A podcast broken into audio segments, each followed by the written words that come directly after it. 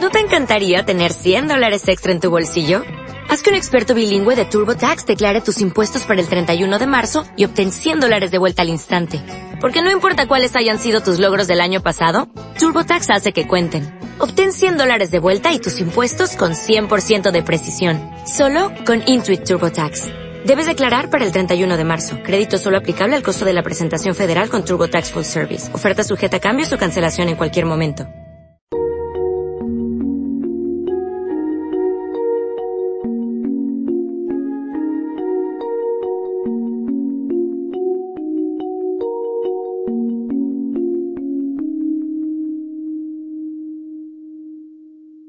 ¿Sabías que durante mucho tiempo la mujer fue relegada, pues históricamente, de el desarrollo de ciertas técnicas, ciencias y artes?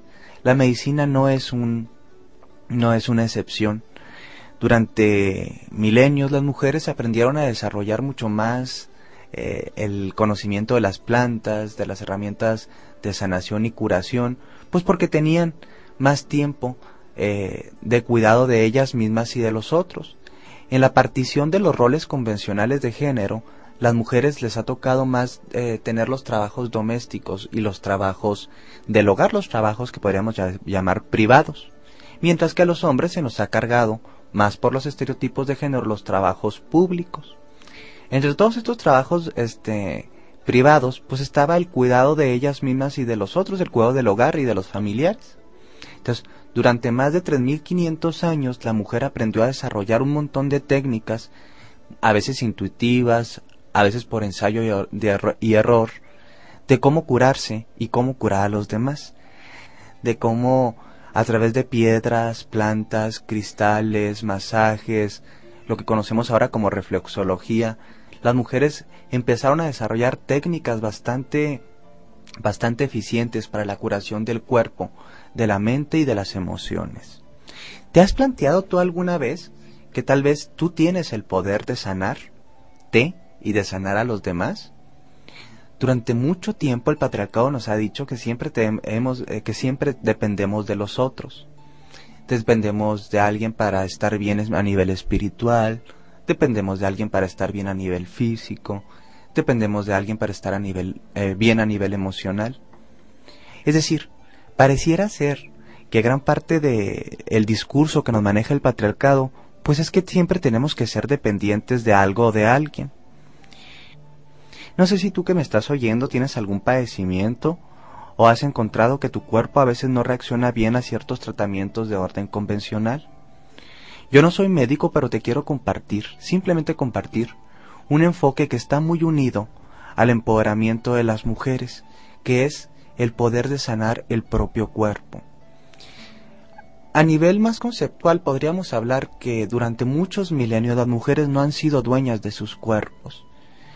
Primero, los cuerpos han sido regulados eh, por la familia, por los padres.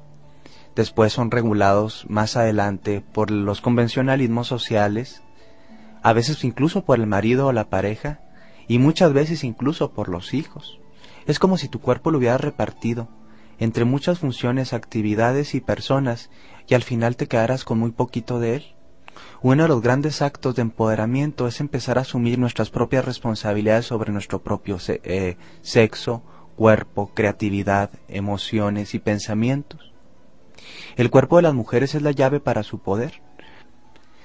Te voy a platicar algo, algo bastante interesante. En los últimos 60, 50 años, aparte de hacerse toda esta revolución de género y esta revolución de los feminismos, también se empezó a revolucionar la medicina como ciencia y empezaron a revivir muchas ciencias y artes de curación ancestral. Estas han sido llamadas artes medicinales o artes curativas, muy conocidas en nuestro país, como la medicina alternativa, que engloba un montón de cosas. Se trata más bien de remedios eh, sanadores y curativos que nos vienen incluso muchos del post-paleolítico. Todos estos remedios medicinales fueron guardados generalmente y transmitidos por vía oral, donde las abuelas las transmitían a las madres y las madres a las hijas.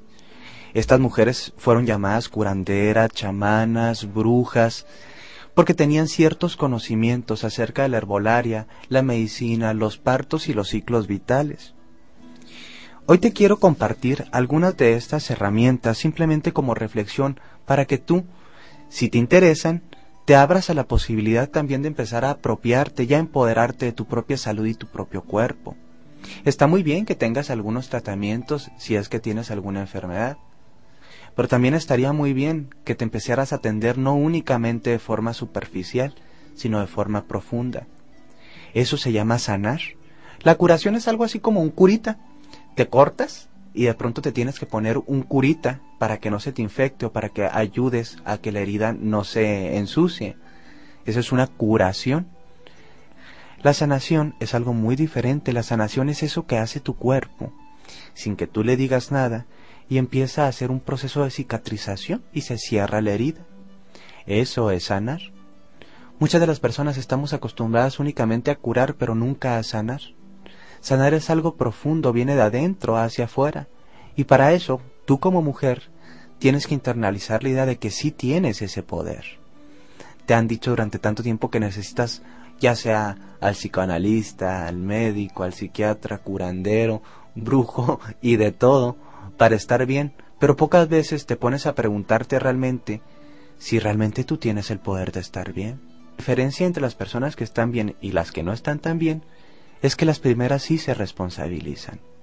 Yo te quiero invitar a que te responsabilices. Y estos son unos medios eh, que podríamos llamar terapias blandas que no te afectan o que no tienen efectos colaterales. Una de las principales sería la primera medicina que es la medicina respiratoria. ¿Sabías tú que nuestra respiración es uno de los principales eh, contribuyentes para que generemos estrés o no? Y que si tenemos estrés nosotros somos más propicios a enfermarnos de ciertas cosas.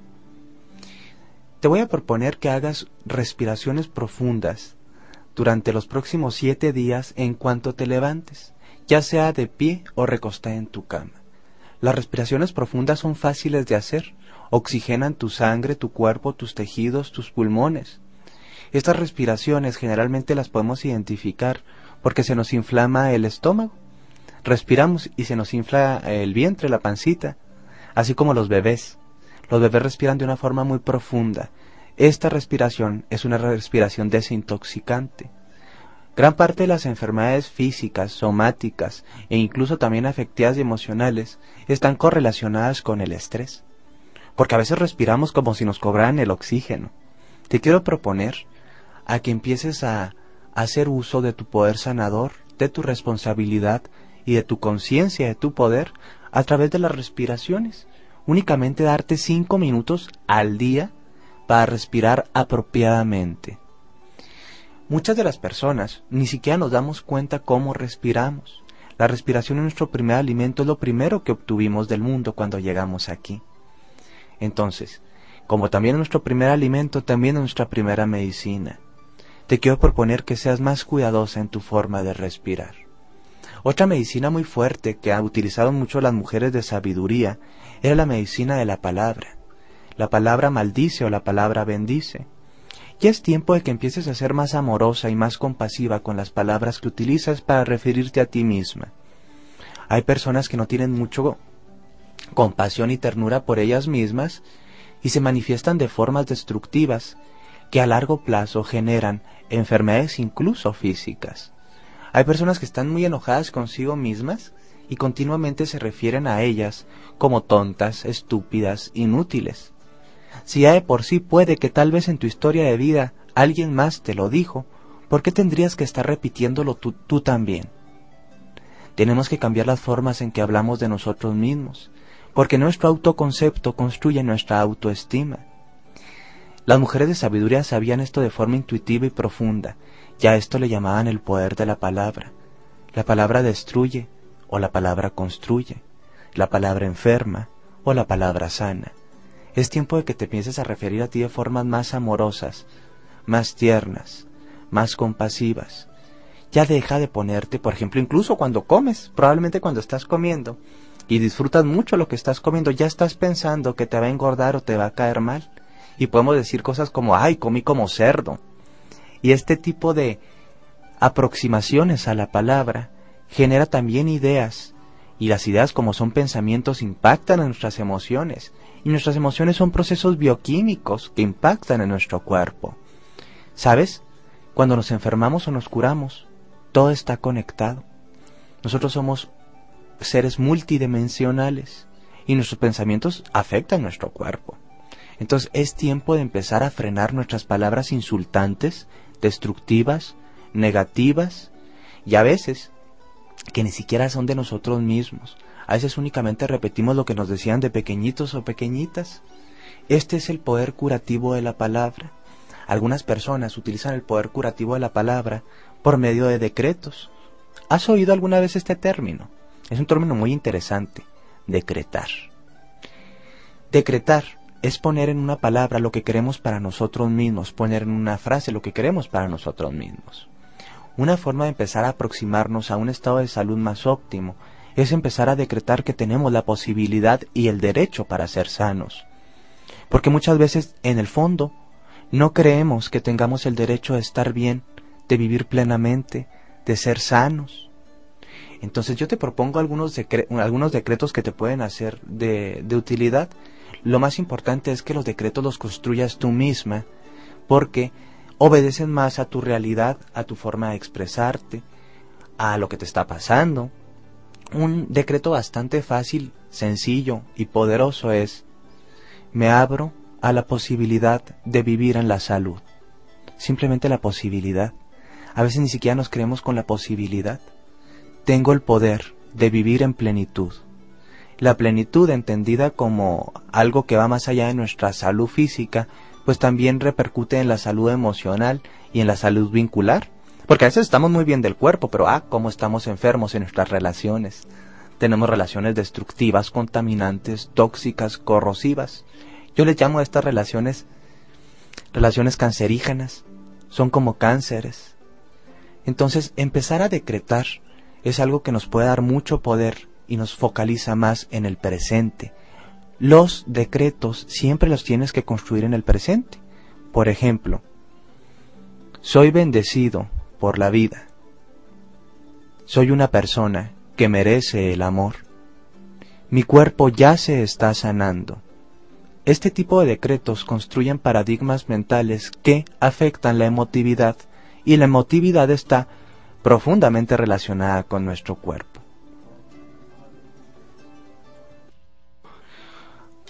Las mujeres aquí tienen un papel bastante interesante porque al, haber sido depositarias del cuidado de los otros, pues tuvieron que desarrollar un montón de técnicas, ahora sí podríamos decir como Dios le da a entender, de cómo curar, que poco a poco fueron a través del ensayo y error sistematizándose en lo que conocemos ahora como las medicinas primordiales o las medicinas primitivas, madres de prácticamente todas las medicinas. Fíjate que un dato, bastante interesante es como Paracelso, un médico de la antigüedad muy conocido, eh, fue instruido o em, fue educado por tres mujeres. Él descubrió, por así decirlo, aprendió un montón de técnicas eh, de curación y sanadoras de mujeres. Y no es el único caso el de Paracelso muchos llamados padres de la medicina o grandes teóricos de la medicina de la antigüedad obtuvieron gran parte de su información y formación por medio de las mujeres, porque las mujeres tenían más tiempo de sistematizar, explorar y transmitir esta información. Aparte de la medicina del viento o la medicina del aire y la medicina de la palabra, tenemos una medicina profundamente poderosa. A esto Susan Witt una mujer que ha trabajado mucho con la sanación femenina, que, que es bastante interesante, eh, le llama la medicina de las historias. Las historias que nos contamos a nosotros mismos, a nosotras mismas, afectan profundamente nuestro estado de salud. Fíjate cómo es esto. Nosotros tenemos cierta fidelidad con nuestros entornos, principalmente con nuestra familia. Entonces muchas mujeres, al ver a una familia enferma, una por ejemplo, su abuelita, su mamá, sus tías estuvieron enfermas, vamos a de cáncer de mama. Empieza a apropiarse de la creencia, se cuenta esta historia, de que ella irremediablemente también tendrá que enfermarse de esto. Entonces empieza todo un proceso de somatización para hacer esto realidad. es bien importante que te fijes muy bien las historias que te estás contando a ti misma. Estás siendo tal vez o muy dramática o aprendiste a que la enfermedad da cierto poder. También la enfermedad, poder entre comillas, ¿eh? no es un poder real, les permite a muchas personas manipular su entorno y a sus familias. Cada vez que quieras exigir algo de los otros o de ti misma, no lo hagas de forma lastimosa y enfermiza. Es como esas madres o esas esposas que de pronto se encuentran a ellas mismas sintiéndose achacosas para atraer la atención de las personas. Es importante que nos contamos historias mucho más positivas acerca de nuestra salud. Otra de las historias usuales que nos contamos es que las enfermedades no, no tenemos control sobre las enfermedades, que las enfermedades llegan de una afuera. Gran parte de las enfermedades, si bien algunas tienen factores externos, se desenvuelven gracias a los patrones y paradigmas mentales que hacen propicia que esta enfermedad se desarrolle. El cáncer es un ejemplo muy típico. El cáncer, como una psicosis celular, empieza primero como un proceso de desconfiguración psíquica donde la persona asumió gran parte de la carga de la ira, la frustración, el resentimiento, es decir, emociones corrosivas. Con el paso del tiempo, estas emociones cristalizadas o emociones corrosivas empezaron a afectar, aparte del campo emocional, también al campo corporal, lo que conocemos como nuestro cuerpo físico. Es importante que te des un momento para reflexionar cómo está tu salud y empieces a entender que tú como mujer tienes mucho poder para sanar Creo que a veces lo único que te falta es aprender a respirar, soltar, explorar, contarte nuevas historias, salir al bosque, perderte un momento y estar en contacto contigo misma.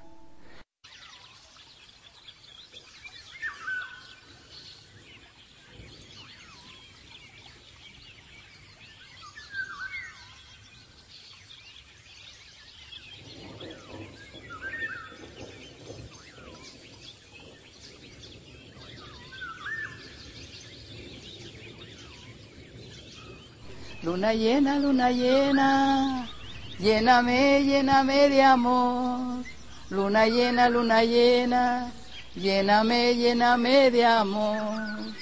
Abuela luna, abuela luna, cambia mis sentimientos en puro amor. Abuela luna, abuela luna, cambia mis sentimientos en puro amor. Luna llena, luna llena, lléname, lléname de amor. Luna llena, luna llena, lléname, lléname de amor.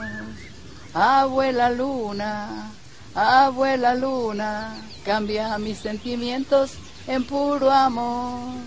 Abuela luna, abuela luna, cambia mis sentimientos en puro amor.